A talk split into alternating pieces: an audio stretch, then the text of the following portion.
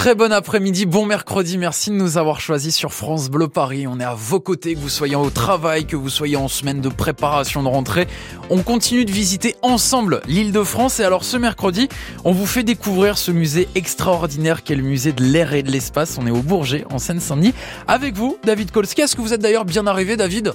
Ça y est, je viens de passer les, les portiques de sécurité. C'est, c'est comme dans un vrai aéroport. On m'a donné une petite boîte, j'ai mis mes clés, ma montre, tout mon matériel hein, pour faire l'émission en direct ici au Musée de l'Air et de l'Espace au Bourget. Et là, j'ai rendez-vous avec Agnès. Bonjour.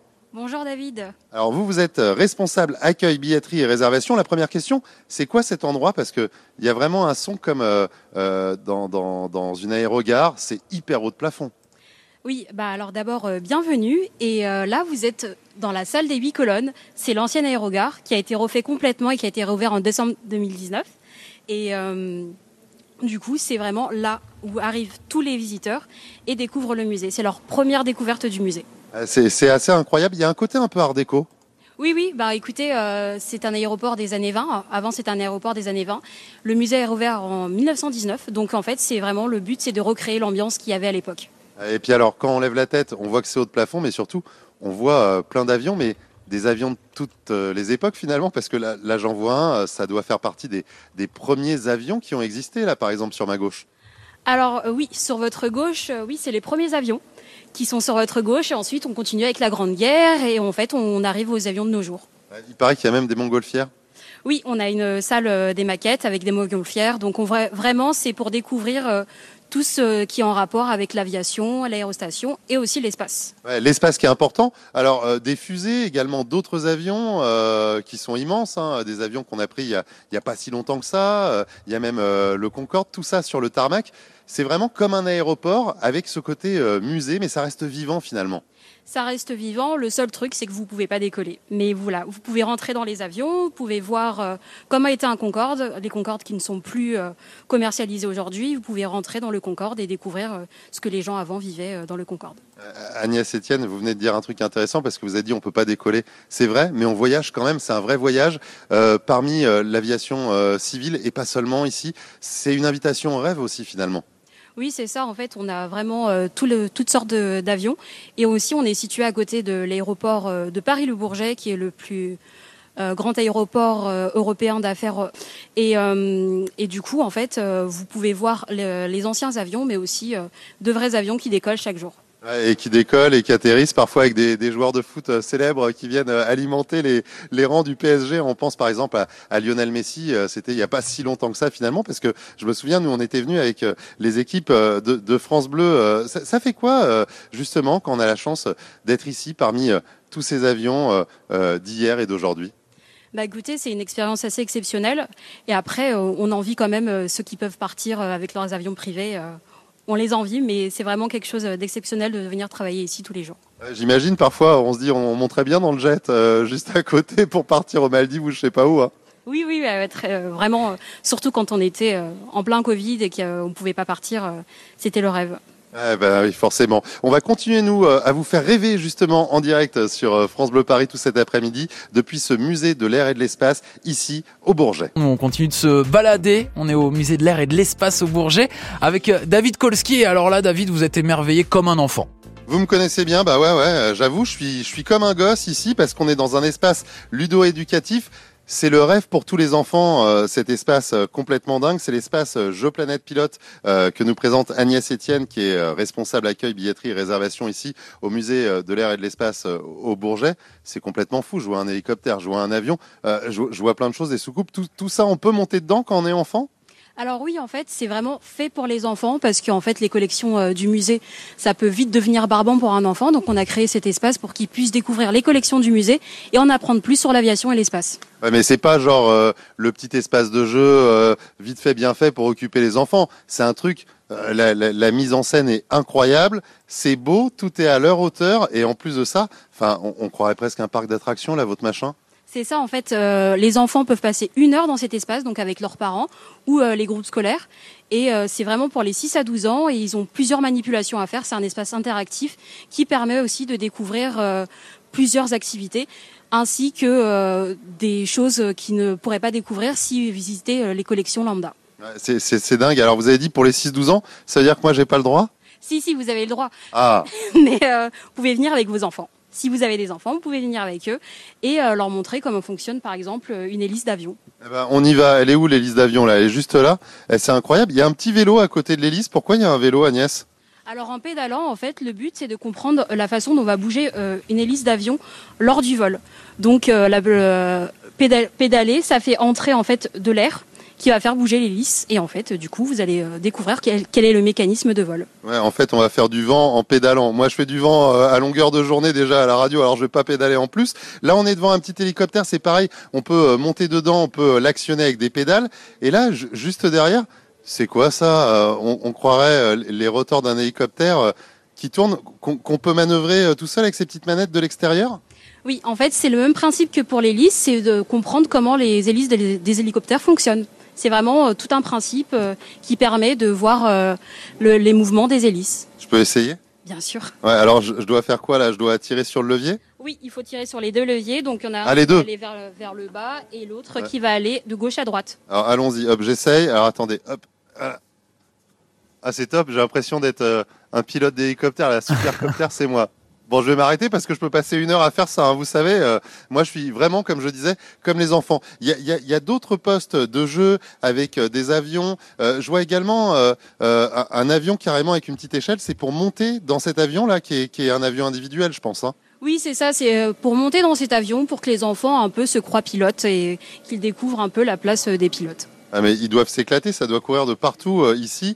Il y a également euh, une piste là, euh, et, et là-bas c'est quoi ? c'est, c'est, c'est une petite navette, non ?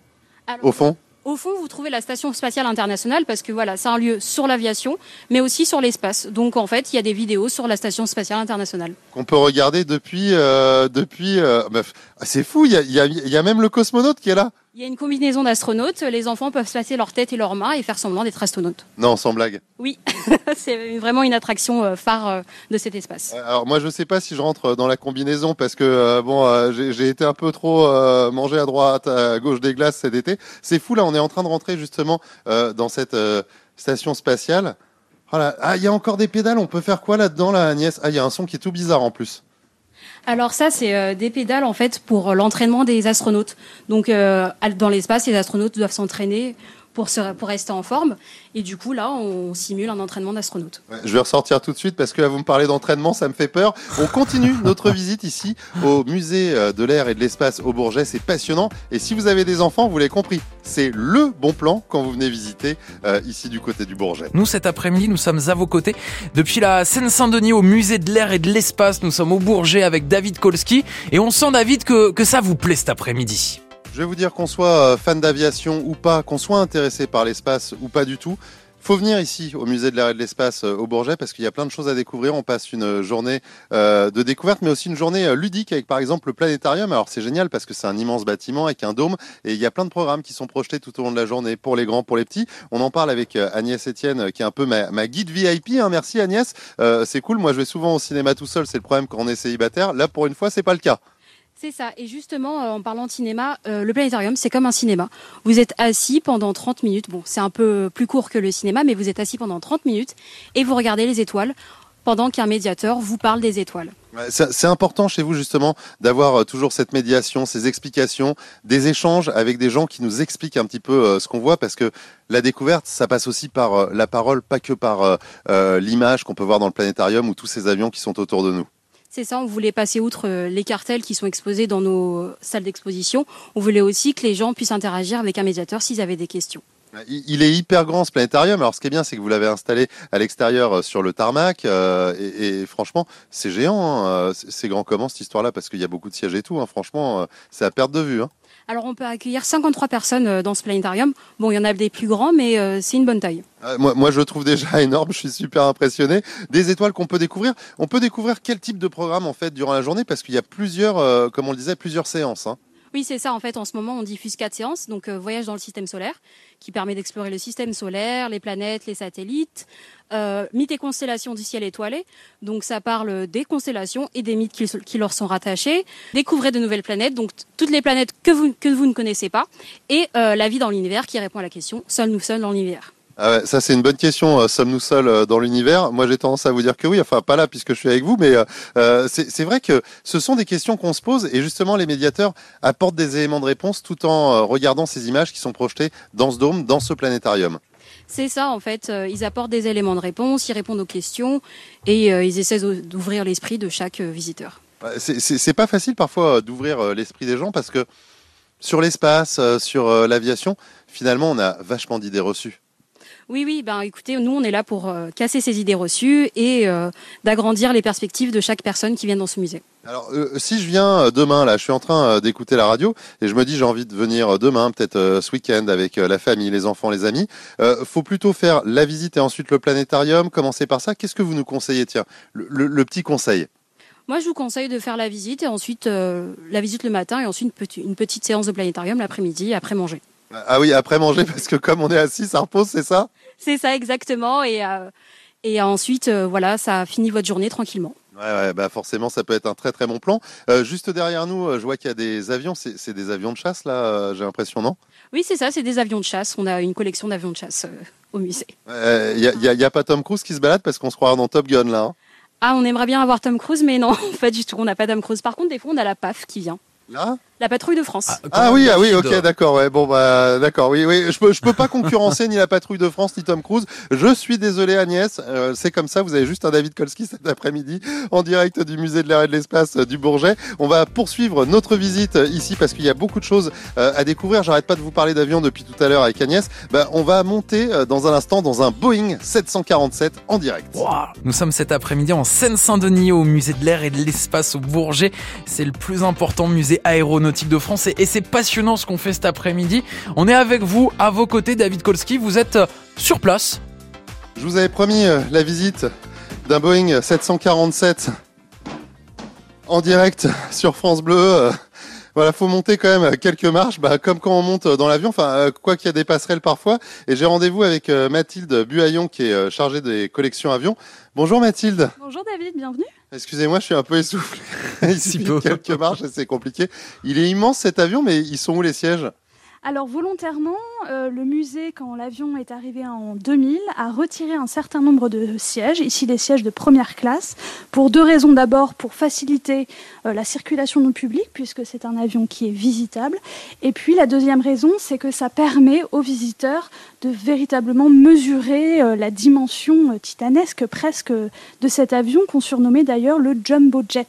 Euh, la troisième raison, c'est que les billets en première, c'est trop cher. Enfin, je dis ça, je dis rien. Euh, c'est dingue parce que on est dans un avion euh, musée, mais c'est vrai que le fait que vous ayez enlevé beaucoup de choses, ça nous permet de découvrir à quel point finalement c'est grand parce que quand on prend un vol euh, commercial, euh, on, on se rend pas compte à quel point finalement il y a de la place dans un avion.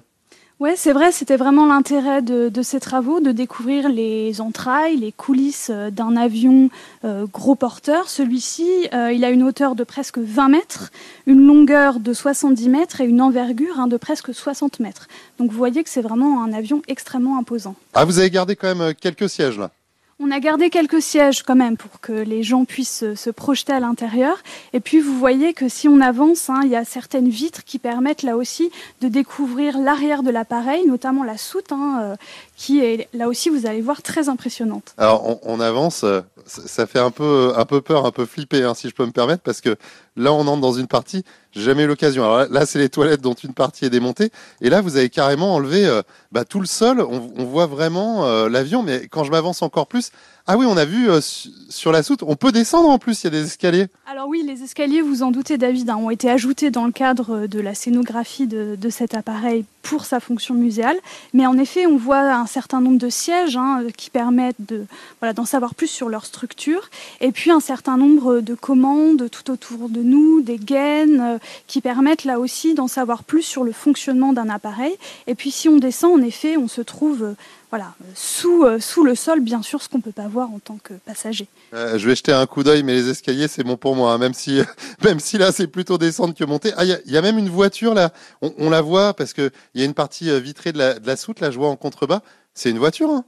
Oui, ouais, c'est, c'est tout à fait, c'est, c'est une voiture, puisque cet avion permettait à la fois le transport des passagers, mais c'est un mode combiné qui permettait aussi de transporter du fret, des marchandises. Donc il y a bien sûr dans les conteneurs les bagages hein, des voyageurs, et puis il y a aussi, c'est le cas ici, une voiture. Hein, donc voilà, c'est l'une des caractéristiques de cet avion, le Boeing sept cent quarante-sept. Ah, ce qui est génial, c'est qu'il y a des photos, il y a des explications, il euh, y, y, y a plein de choses. C'est hyper bien scénographié. J'ai vu qu'il y avait un étage. Ça mène à quoi, l'étage? Alors, en effet, quand on entre dans l'appareil, à l'avant, il y a un escalier en colimaçon. Et donc, en haut, eh ben, il y a bien sûr une partie incontournable. Hein, c'est le cockpit, où se trouvent trois personnes, le pilote, le copilote et l'officier mécanicien navigant.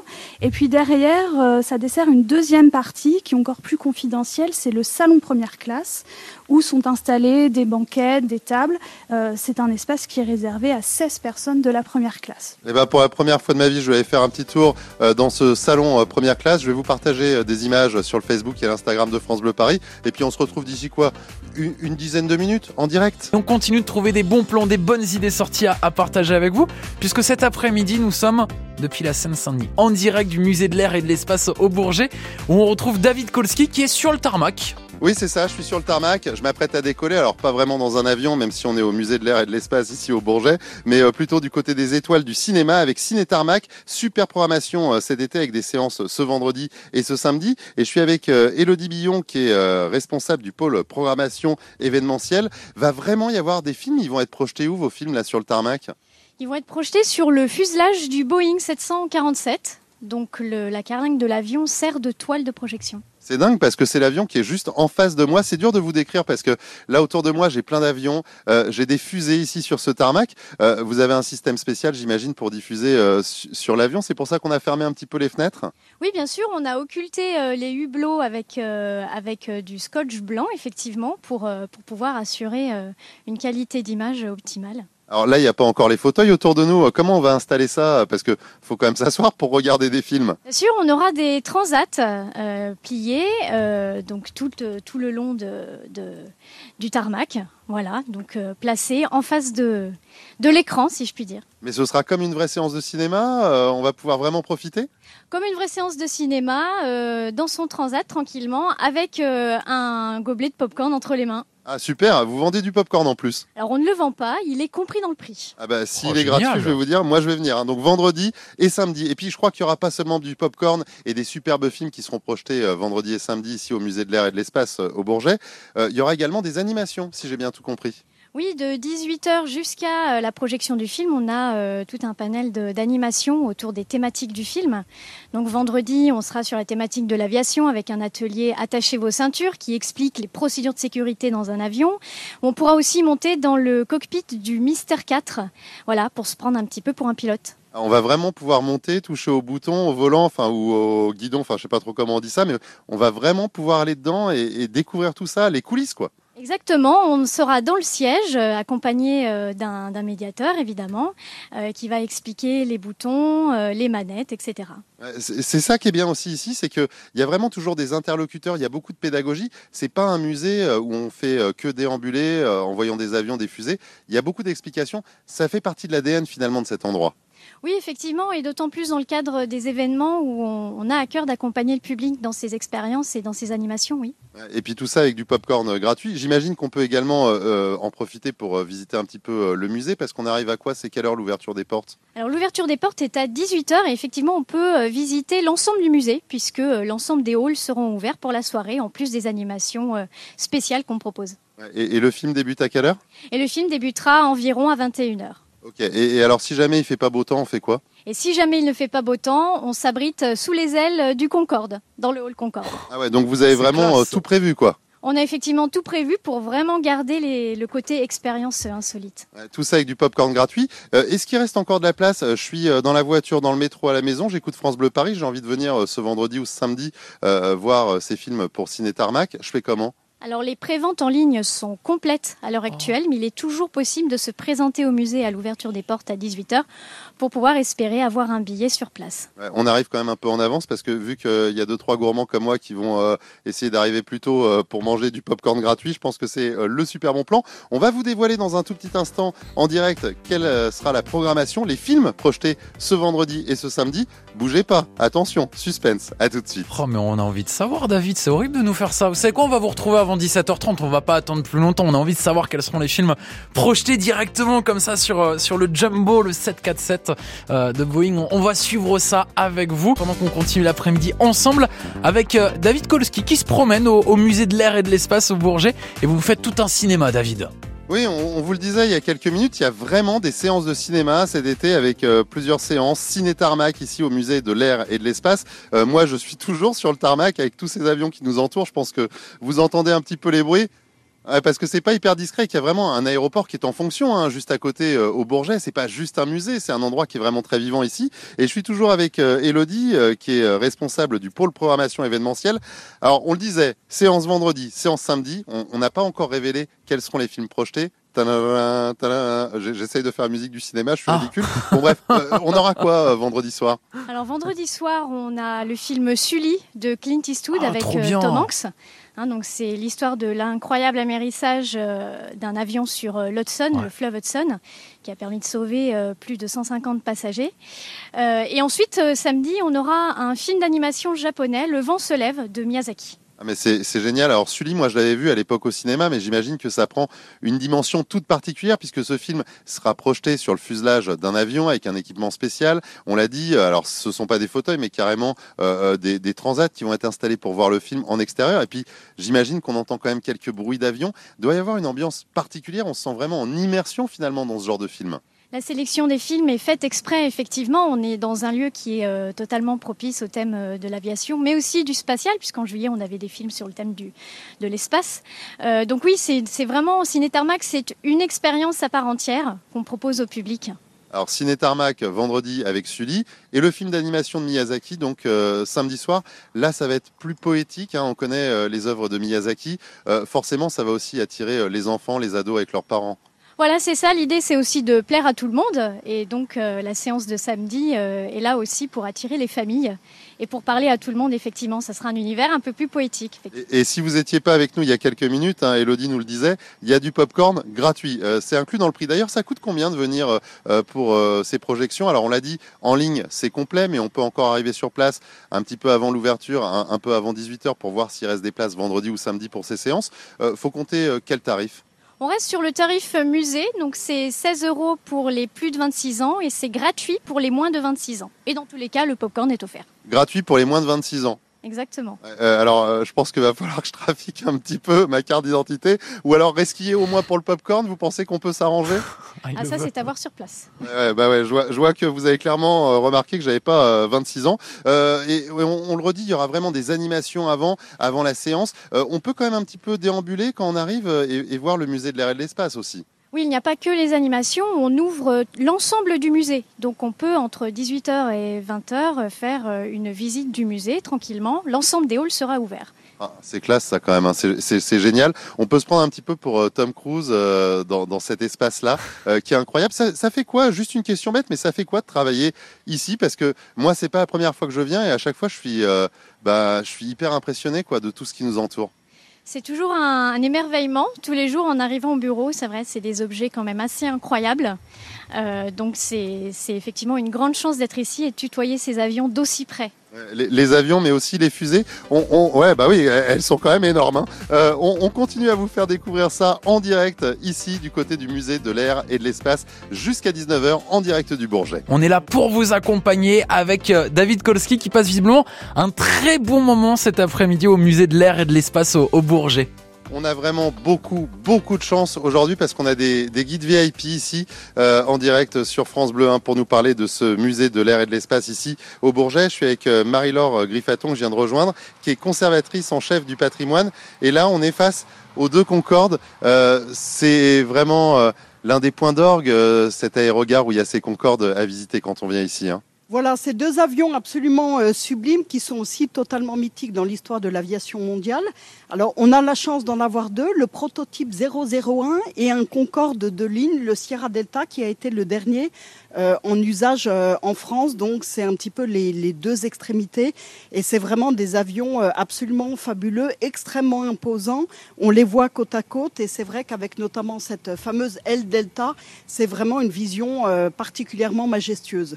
C'est vrai que c'est très très beau. Là, on va aller euh, en dessous euh, ces deux Concordes. Alors moi, je pensais pas que les Concordes, finalement, ah, il y a des petits bruits et tout ça. On se croirait vraiment euh, euh, à deux doigts d'embarquer là, et de partir à New York euh, en très peu de temps, hein, puisque c'était quand même le but de ces avions. Euh, moi, je les voyais pas aussi grands euh, les Concordes euh, dans mes souvenirs quand je les voyais à la télé, que j'étais petit. Et puis alors, les, les roues, elles sont énormes aussi, hein. Là, on est juste euh, euh, sous la carlingue, euh, à côté des roues, c'est incroyable. Voilà, alors la surface de l'aile, c'est à peu près trois cent soixante mètres carrés, on imagine, c'est tout à fait considérable. Et ce qui fait aussi le, la silhouette tout à fait mythique du Concorde, c'est bien sûr son nez, son fameux nez. En fait, c'était euh, tout à fait adapté au vol supersonique, c'est-à-dire euh, deux fois la vitesse du son euh, Mach deux. Mais euh, ce qui le rend très célèbre, c'est le fait que le nez se baisse à l'atterrissage, puisque le pilote n'aurait pas vu la piste. Donc il y a le fameux cassé de nez qui est extrêmement euh, connu et qui, euh, ces fameuses silhouettes de nez de sept mètres de long, est vraiment extrêmement caractéristique et reconnue par tous les amateurs d'aviation du monde entier. C'est incroyable de voir les dimensions. Vous le disiez, l'aile, c'est trois cent soixante mètres carrés, c'est ça ? Tout à fait. Le, la, ce qu'on appelle la surface ailaire. Mais il faut savoir aussi que le Concorde était tellement important à l'époque qu'il avait la priorité sur les aéroports et que, en général, tout le monde s'arrêtait quand le Concorde arrivait. Enfin, il y avait, il y a eu euh, à l'époque un engouement absolument incroyable pour l'avion qui perdure. Il y a énormément d'amateurs encore du Concorde et même les jeunes générations. Ça fait partie des avions euh, extrêmement reconnaissable et particulier que les gens viennent voir au musée de l'Air du Bourget. En plus, de côte à côte, c'est vraiment tout à fait unique. Ouais, c'est vrai que d'avoir euh, ces, ces deux avions euh, qui se font euh, face, on, on dirait qu'on est dans un ballet, même si là ils ne bougent pas, mais il y a eu toute une scénographie avec euh, bien sûr euh, des bruits, vous les entendez derrière nous, on peut euh, les visiter, monter dedans, l'aérogare qui est magnifique également avec des projecteurs, hein, parce que tout ça c'est très bien éclairé, c'est très important. Il y a vraiment une attention, euh, j'ai remarqué dans le musée de l'Air et de l'Espace du Bourget, qui est apportée dans toutes les salles qu'on traverse et, et toutes les aérogares. Bah, l'idée, c'est de plonger au maximum les gens dans l'ambiance. Et ce qui est vraiment impressionnant dans le fait de pouvoir visiter deux Concorde, alors le premier qui est un avion d'essai et le deuxième un avion de ligne, c'est de voir à quel point l'intérieur, c'est assez sobre. D'abord parce que c'est tout petit, c'est vraiment minuscule, que sans place, mais c'est très exigu. Et en plus, c'est un avion qui a un aménagement relativement sobre. Alors, par contre, il est clair que le service à bord était absolument incroyable, avec les meilleurs vins, les meilleurs designers au niveau du décor, Putman, et cetera. Euh, vraiment un, un confort et une prestation à bord de très grande qualité. Et puis évidemment le billet était d'un certain prix. Donc il y a toute une série d'histoires absolument extraordinaires autour de Concorde. C'est mythique tout ça et vous le découvrez ici au musée de l'Espace du Bourget. Nous on va continuer euh, de découvrir les collections qui sont euh, totalement incroyables ici. J'ai vraiment l'impression, euh, excusez-moi euh, l'expression, mais de planer cet après-midi. Nous sommes en Seine-Saint-Denis au musée de l'air et de l'espace avec David Kolsky. Il se passe plein de choses avec vous, David, aujourd'hui. Vous êtes où ? Je suis toujours avec euh, Marie-Laure, hein, qui est conservatrice euh, en chef du patrimoine euh, ici au musée de l'air et de l'espace du Bourget, mais on a complètement changé d'ambiance. Il y a, il y a quelques minutes, si vous étiez avec nous euh, en direct, ben on était devant deux Concordes mythiques. Et là, on est euh, du côté de la Grande Galerie, mais on est plutôt sur des avions, on dirait qu'ils sont faits de bois et de papier presque. Marie-Laure, je dis des bêtises ou euh... Non, pas du tout. C'est de la toile, du bambou, euh, du bois. C'est en fait les avions des, des pionniers. On a la chance au musée de l'air et de l'espace d'avoir euh, parmi les plus anciens aéronefs conservés au monde. Et ça permet de retracer euh, toute l'histoire de de l'aviation et de l'aérostation. En fait, c'est la grande aventure humaine de la conquête de la troisième dimension et même un des rêves les plus vieux de l'humanité, c'est-à-dire s'élever et s'envoler. Voler, c'était le rêve de, de beaucoup d'hommes, hein. Beaucoup ont, ont essayé, peu euh, y sont arrivés finalement, en tout cas dans, dans les débuts. Vous le disiez, c'est vrai qu'il y a une collection qui est incroyable ici, c'est vraiment très précieux. On a la chance d'avoir ça dans la région, euh, pas très loin de Paris, ici au Bourget. Euh, c'est une des richesses de l'Île-de-France, mais une des richesses mondiales finalement, ce musée de l'air et de l'espace du Bourget. Oui, puisque en fait, la France a été le berceau de l'aérostation. Les premiers ballons qui ont volé au monde, c'est en dix-sept cent quatre-vingt-trois euh, à Versailles avec des, des personnages. Donc, c'est vraiment euh, très particulier. Et puis après, on a eu toute une série euh, de, de planeurs, d'essais d'aviation. Et les frères Wright, par exemple, un des grands pionniers de l'aviation, des Américains, sont venus au Mans, donc en France, tester leur avion et faire des démonstrations. Parce qu'on a eu la chance en France d'avoir une très grande émulation entre les tenants de, des plus légers que l'air, c'est-à-dire les ballons, et les plus lourds, c'est-à-dire les, les aéroplanes, à l'époque, euh, ce qu'on va appeler ensuite les avions. Donc il y a eu vraiment une émulation incroyable, et c'est vraiment tout le berceau de l'aviation, de l'aérostation mondiale, avec de très belles pièces qu'on trouve ici. Par exemple, la nacelle de la France, qui est le plus ancien euh, aéronef dirigeable au monde, qui date de mille huit cent quatre-vingt-quatre, qui est là présenté dans la grande galerie où on a par exemple l'aéroplane de Vuillat. On a vraiment des pièces absolument euh, étonnantes et les plus uniques au monde dans ce domaine. C'est fou à regarder parce que on, on, on prend euh, finalement une leçon d'humilité parce que fallait avoir quand même beaucoup beaucoup de courage. Quand je vois cette nacelle, quand je vois au-dessus de moi euh, cet avion euh, qui semble avoir été fait avec, comme vous le disiez, de la toile, des bambous et, et qui semble si fragile finalement. Il n'y a même pas de fuselage. Alors sur la demoiselle par exemple du Brésilien Santos Dumont qui a volé en France, on a juste une sorte de siège posé sur des bambous. En fait, c'est vraiment quasiment improbable. Et pourtant, ça, est, et ça a volé. C'est le premier vol homologué en mille neuf cent six. Et c'est vraiment les tout débuts de l'aviation. Alors évidemment, beaucoup de pionniers, ils ont laissé leur fortune, parfois même leur vie. Mais ça a donné lieu à tout un développement. Il faut savoir par exemple que le Déperdussin monocoque, avant même la Première Guerre mondiale, elle est quand même déjà à deux cent dix kilomètres heure. Ah oui, ah oui, d'accord, ouais. Ça a été vraiment fulgurant comme progrès. Et puis alors, ce qu'il faut savoir, c'est que c'est vraiment la Première Guerre mondiale qui va donner un coup de boost euh, fantastique pour l'aviation, puisque avant, les militaires croyaient pas trop à cette euh, invention, parce que il se trouve que Clément Inder avait choisi euh, de d'avoir un aéroplane, euh, son fameux avion, mais en utilisant l'énergie vapeur, ce qui était trop lourd et pas adapté. Et du coup, la, les militaires n'ont pas cru tout de suite. Mais au moment de la Première Guerre mondiale, très vite, l'aviation va démontrer Euh, l'efficacité de son, sa technique. Et c'est justement euh, l'une des choses qu'on découvre ici au musée de l'air et de l'espace au Bourget. Nous, on poursuit notre visite en direct jusqu'à dix-neuf heures. Cet après-midi, on vous fait redécouvrir le musée de l'air et de l'espace au Bourget avec euh, David Kolsky. Et là, David, je crois que vous profitez vraiment de cette visite exceptionnelle. Vous êtes dans le plus ancien musée aéronautique du monde. Je vais vous dire, si vous êtes fan de super-héros, c'est pas à peine de vous payer une place de cinéma ou de revoir un de vos D V D de Superman, Batman ou je sais pas quoi, parce que les super-héros, finalement, ce sont ceux qui nous ont permis d'aller dans le ciel et même plus haut. C'est ce qu'on découvre ici au musée de l'air et de l'espace au Bourget. Je suis toujours avec Marie-Laure Griffaton, qui est conservatrice en chef du patrimoine.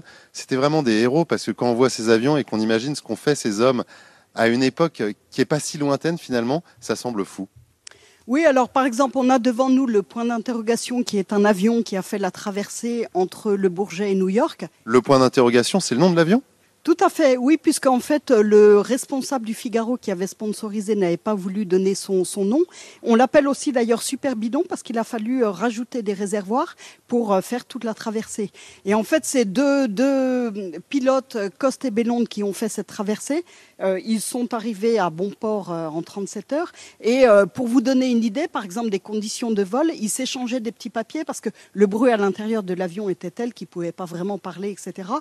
Et c'est des conditions quand même très très précaire à l'époque, mais il fallait une audace assez euh, incroyable. Donc c'est le pendant du vol plus connu de, de Lindbergh, en fait, de New York euh, au Bourget, qui a donné lieu aussi évidemment à euh, une foule très enthousiaste à l'arrivée de l'aéroport. Maintenant, c'est des, des trajets qui nous semblent relativement euh, habituels, mais à l'époque, c'était une grande nouveauté. Il y a beaucoup de gens qui ne pensaient pas du tout qu'on était capable de traverser l'Atlantique à bord de, d'avions qui sont quand même euh, finalement pas, pas si gros que ça. Et c'était vraiment un véritable véritable défi technologique et humain. trente-sept heures quand même, il hein, faut les tenir. Alors cet avion, il est au-dessus de nous, il est euh, magnifique, il est euh, rouge avec bien sûr les couleurs bleu, blanc, rouge en, en blason, hein, puisqu'il est parti de chez nous, du Bourget, pour aller vers les États-Unis en traversant l'Atlantique. Déjà à l'époque, le Bourget, c'était finalement un haut lieu de l'aviation. C'est pas un hasard qu'on se retrouve ici, dans cet ancien aérogare, dans ce musée de l'air et de l'espace ici au Bourget. On est dans un lieu historique en plus de cet aspect musée finalement ici. Ah oui, puisque le Bourget, c'est vraiment le premier aéroport de Paris. Jusqu'à la création d'Orly puis de Charles de Gaulle, c'est le seul et premier unique euh, aéroport de Paris. Donc en fait, toutes les grandes pages de l'aviation se sont euh, développées au Bourget, et y compris des, des chapitres comme par exemple, vous savez, quand Nureyev a refusé par exemple d'embarquer pour euh, la Russie, c'est euh, du Bourget en fait, c'est au Bourget que, qu'il a demandé l'asile politique. Enfin, il y a vraiment toute une série de, de pages de l'histoire, euh, non seulement de la aéronautique, mais de l'histoire de France qui se sont passés au Bourget. Donc c'est un aéroport, il a été construit d'ailleurs au moment de l'exposition universelle de mille neuf cent trente-sept pour accueillir le monde entier à Paris. Alors ce qui est fou, c'est qu'on passe quelque part du ciel aux étoiles, parce que je vois que juste derrière nous, il y a la partie espace. On va y aller dans un instant en, en direct sur France Bleu. C'est incroyable, là je commence déjà à voir les, les, les étoiles là, Marie-Laure. Alors depuis quatre-vingt-trois puis en deux mille, on a créé un hall de l'espace où on évoque toute l'aventure spatiale. On a par exemple des pièces tout à fait uniques comme le, le Soyouz, c'est-à-dire la capsule qui a permis à Jean-Loup Chrétien de rentrer, le premier cosmonaute français, de rentrer en fait euh, en quatre-vingt-deux sur Terre après son voyage dans l'espace. Je vous emmène justement vers les étoiles et dans l'espace dans un instant en direct. On continue de vous accompagner cet après-midi avec David Kolsky qui nous emmène véritablement dans les étoiles depuis le musée de l'air et de l'espace au Bourget. Mais ça y est, on y est dans les oh. étoiles enfin. Avant d'aller dans les étoiles, puisque je vous ai promis hein, qu'on irait faire un petit tour ensemble ici au musée de l'air et de l'espace euh, au Bourget, bah, faut s'entraîner justement. Il y a une exposition sur euh, notamment l'entraînement des astronautes. Je suis avec euh, Tristan Decker. Il y a un vrai entraînement avant de monter dans les étoiles. Ça se fait pas comme ça, Tristan. Alors oui, il faut quand même un petit peu de patience. C'est un entraînement qui est assez long. Euh, après avoir candidaté, euh, ça dure environ quatre ans.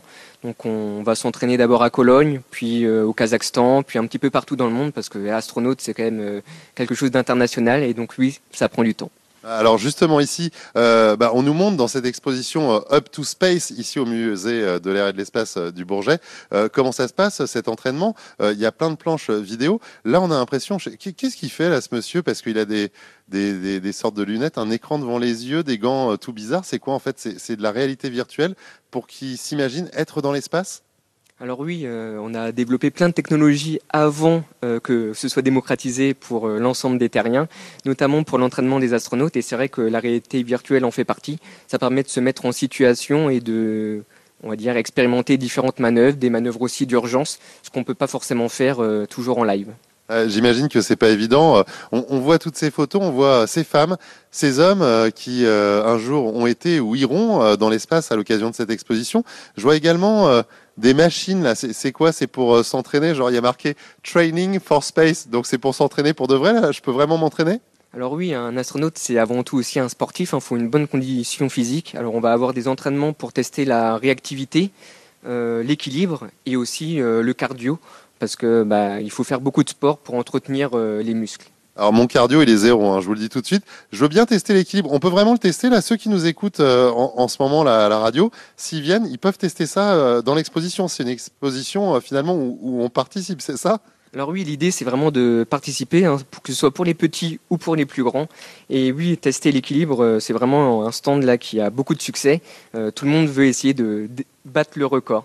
Alors là, en fait, on a une machine, euh, on peut se tenir à une barre, il y a une sorte de, de, de bascule en, en métal, et là, je vois marqué euh, deux secondes, c'est ça ? Alors là, c'est même euh, deux dixièmes. Euh, c'est très difficile de rester beaucoup de secondes en équilibre. Bah, si, si, si je me tiens à la barre, ça ira ? Alors oui, si on se tient à la barre, euh, c'est possible, mais euh, dès qu'on lâche, eh ben, là, il faut vraiment tester votre sens de l'équilibre. Ah, faut lâcher la barre, alors attendez. Je vais essayer. Tiens, te, tenez-moi mon petit papier là. Vous avez mis des Tristan. Alors, venez à côté là. Allez. Donc, je me tiens quand même au départ hein, pour pouvoir monter dessus. Et puis, bah, c'est parti. Alors, on y va. Alors, je me tiens. Tac. Bah là, ouais, forcément, quand on se tient, ça va. Alors là, le but, en fait, c'est de se. Ah ouais, mais déjà en se tenant, en fait, ça part à droite et à gauche. La bascule, ça tient pas droit. Hein. Ah bah oui, il hein, faut déjà trouver son centre de gravité. Et une, une fois que vous l'avez, vous pouvez essayer de lâcher la barre et essayer de tenir le plus longtemps possible. Alors moi, je pense que mon centre de gravité, il est au niveau de l'estomac, vu que j'aime bien manger. Alors, je vais essayer de lâcher la barre. Peut-être qu'avec le micro, ça va aider. Alors, attention, c'est parti. On y va en direct. Ah alors, j'ai fait combien, là, du coup j'ai, j'ai pas fait grand-chose, là. J'ai fait quoi, Tristan ? Bah, huit dixièmes de seconde. Hein. C'est plutôt pas mal. Hein. Ah, c'est bien ? Alors c'est, il y a encore un petit peu d'entraînement. Oh, il est gentil Tristan. Plusieurs secondes. Mais dites-moi que c'est, c'est bien parce que j'y croyais là. Oui, mais il faut garder la motivation. On va continuer à découvrir cette exposition Allez. Up to Space ici au musée de l'air et de l'espace du Bourget. C'est pas juste un musée, vous l'avez compris, c'est vraiment un endroit où on découvre, mais où on fait également plein de choses, que ça soit pour les petits ou pour les grands. Cet après-midi, nous sommes en Seine-Saint-Denis au musée de l'air et de l'espace. Nous sommes au Bourget avec euh, David Kolsky qui se balade tout tranquillement. Je suis toujours dans la partie espace là, avec cette superbe exposition Up to Space ici au Bourget. Je suis avec Tristan Decker qui m'accompagne, qui est chargé de médiation culturelle et scientifique astronomie. On est devant un énorme moteur, un vrai hein, moteur de fusée, juste à côté d'une photo où on voit la fusée qui s'élève dans le ciel, hein, qui, qui part et, et du feu en dessous. C'est normal que ça s'embrase quand la fusée décolle ?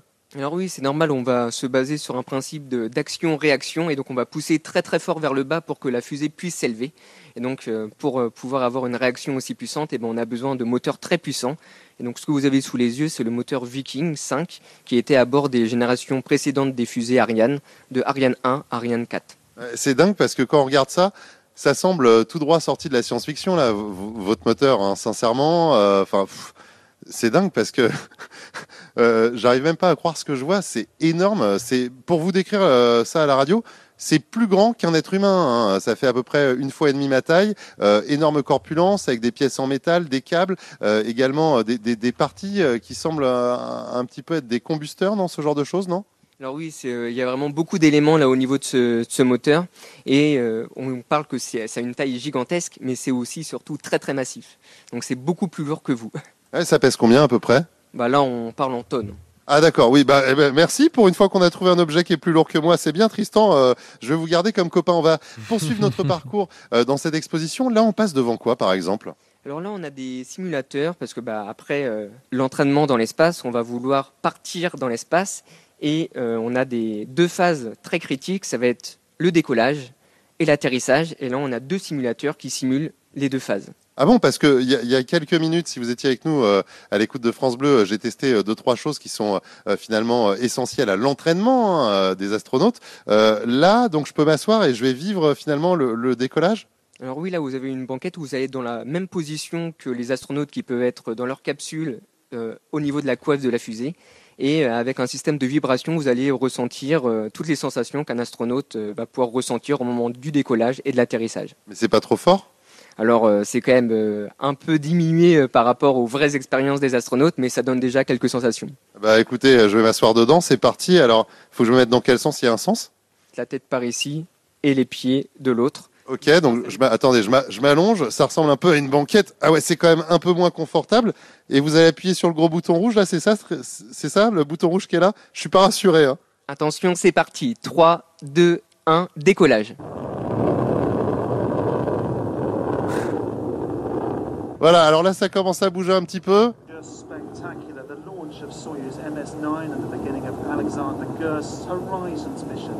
On board the Soyuz alongside Alexander, spacecraft commander Sergei Prokofiev and NASA astronaut Serena Anand-Chancellor. Mais allongé là dans votre siège avec les images et tout. Euh, alors c'est vrai, vous l'avez dit, hein, c'est un simulateur, mais qui est quand même moins fort que la réalité, bien évidemment. Mais moi surtout, j'ai une sensation de, de vertige, un peu de déséquilibre hein, finalement, euh, euh, assis dans cette position euh, euh, semi-allongée. Mais il y a une sensation de vertige, c'est normal ? Alors oui, c'est normal, c'est déjà dû à la, la position. Et puis euh, forcément avec euh, le, l'acuité visuelle et euh, vraiment euh, la sensation euh, de mouvement, mmh. et ben on peut avoir euh, forcément un petit malaise. C'est ce qu'on appelle aussi le mal de l'espace et tous les astronautes y sont sujets. Voilà, c'est le mal de l'espace. Ça m'empêchera pas de vous retrouver dans un instant en direct du musée de l'air et de l'espace du Bourget. Et Tristan, tiens, filez-moi un coup de main pour descendre du simulateur parce que j'ai un peu le, le mal, le mal de, de, j'allais dire le mal de mer, le mal de l'espace. On le se retrouve dans un instant en direct. Cet après-midi, nous sommes avec vous, avec David Kolsky. Nous sommes dans une ambiance un petit peu Star Wars au musée de l'air et de l'espace au Bourget. On vous fait carrément voyager dans l'espace, hein, on vous l'avait promis. Euh, c'est au musée de l'air et de l'espace du Bourget, c'est accessible à tous, c'est gratuit pour les moins de vingt-six ans ici. Euh, le tarif qui est hyper accessible même après, et franchement, c'est plus qu'une découverte, c'est une aventure qu'on vit dans le ciel, dans l'espace également. Moi, je suis toujours avec Tristan, euh, qui est chargé de médiation culturelle et scientifique astronomie. J'ai fait un simulateur euh, dans une fusée il y a un instant. Euh, on voit plein de choses, on a vu un énorme moteur. Là, on voit les, les, les scaphandres, c'est ça qu'on dit, un scaphandre hein, des, des spaces spationaute. D'ailleurs, est-ce qu'il faut dire spationaute ou cosmonaute? J'arrête pas de me tromper, moi. Alors euh, oui, ça, ça va dépendre un petit peu plus de l'origine euh, des pays des différents euh, astronautes. Astronaute, c'est plutôt pour les Américains, spationaute pour les Européens. On va plutôt dire cosmonaute pour les Russes ou, et pourquoi pas même taikonaute pour euh, les Japonais. Alors bien sûr, euh, ça, ça va dépendre. Hein. On a besoin justement de scaphandres, de combinaisons spatiales pour euh, tout ce qui est sortie extravéhiculaire quand on veut justement réparer des choses qui sont à l'extérieur de la Station Spatiale Internationale. Donc il faut imaginer un petit peu la combinaison euh, spatiale comme un mini-vaisseau euh, pour euh, les astronautes. On a tous vu forcément hein, des films, des reportages, mais entre ce qu'on peut voir au cinéma ou sur un écran de télé et quand on voit euh, un, un scaphandre juste devant soi, ça n'a rien à voir. C'est énorme le truc quand même, hein, énorme. Hein, ça prend beaucoup de place. Euh, on doit être un peu à l'étroit quand même dedans. Hein. Alors oui, on est beaucoup à l'étroit et c'est très difficile de se mouvoir. Et en plus, ça, ça va dépendre. Hein, si on prend l'exemple des euh, combinaisons spatiales des astronautes qui ont marché sur la Lune, pareil, c'était très difficile de se mouvoir. Et en plus, avec la gravité qui était changeante, bah, c'était très difficile de se déplacer euh, sur ces environnements euh, très différents de ce qu'on peut expérimenter sur Terre. On parle également de, de vie extraterrestre, la joie, extraterrestrial life. Oh, l'anglais, là, ça va pas du tout. Hein. Faut dire que votre simulateur, là, il m'a mis un peu la tête à l'envers. Oui, euh, est-ce qu'il y a de la vie extraterrestre? Tiens, c'est une bonne question, ça. Alors oui, c'est une bonne question. Alors malheureusement, on n'a pas encore la réponse, mais on cherche. Euh, alors pour la vie extraterrestre, on va essayer de la chercher à proximité. Alors à proximité, bah, c'est la banlieue proche de l'espace. Ça va être Mars dans un premier temps. Hein, c'est vraiment euh, notre voisine. On peut y aller assez souvent. Euh, on essaie d'y aller à peu près tous les deux ans. Pour le moment, on n'a pas encore trouvé euh, de vie, ni présente ni passée d'ailleurs, mais on trouve les ingrédients nécessaires aux vivants, de l'énergie, de l'eau liquide et des molécules organiques. Et c'est d'ailleurs l'objectif des euh, nouvelles missions martiennes, comme euh, quelques exemples qu'on a dans l'exposition Up to Space avec ExoMars du côté européen et InSight, qui elle est une mission américaine, mais avec des instruments euh, développés par euh, l'agence spatiale allemande et aussi l'agence spatiale française. Et avec ces deux futurs euh, robots, hein, certainement pour... Euh, d'un côté euh, ExoMars et pour InSight qui est sur Mars depuis deux mille dix-huit, eh ben, on commence à avoir de plus en plus d'indices pour le vivant euh, sur la planète. Alors juste euh, derrière nous, là, il euh, y a un objet qui est un petit peu bizarre, là, avec euh, des néons, euh, une sorte de tube. J'ose à peine rentrer dedans, c'est quoi ça? Alors ça, c'est un simulateur justement pour euh, le mal de l'espace. On voit euh, plein de lampes qui tournent et ça reproduit un petit peu la sensation qu'on peut avoir dans l'espace, parce que bah, quand on est dans l'espace, on n'a pas de repères, on ne sait pas où est le haut, le bas, et ça, ça reproduit un petit peu cette sensation. Et vous avez encore d'autres simulateurs, je crois. Hein. Alors euh, oui, on va pouvoir expérimenter euh, aussi le Moon Jump, qui est euh, dans, dans le hall de l'espace du Musée de l'Air et de l'Espace, où là, on va pouvoir, à l'aide de baudriers et d'un casque de réalité virtuelle, euh, faire nos premiers pas sur la Lune. Voilà, vos premiers pas sur la Lune, peut-être demain, ce week-end, en famille, euh, avec les amis. C'est vraiment un endroit à visiter. Merci beaucoup parce que c'était euh, passionnant de découvrir euh, tout ça ici au Musée de l'Air et de l'Espace euh, du Bourget. Euh, bien évidemment, je vous mets euh, plein d'images sur euh, l'Instagram et le Facebook de France Bleu Paris.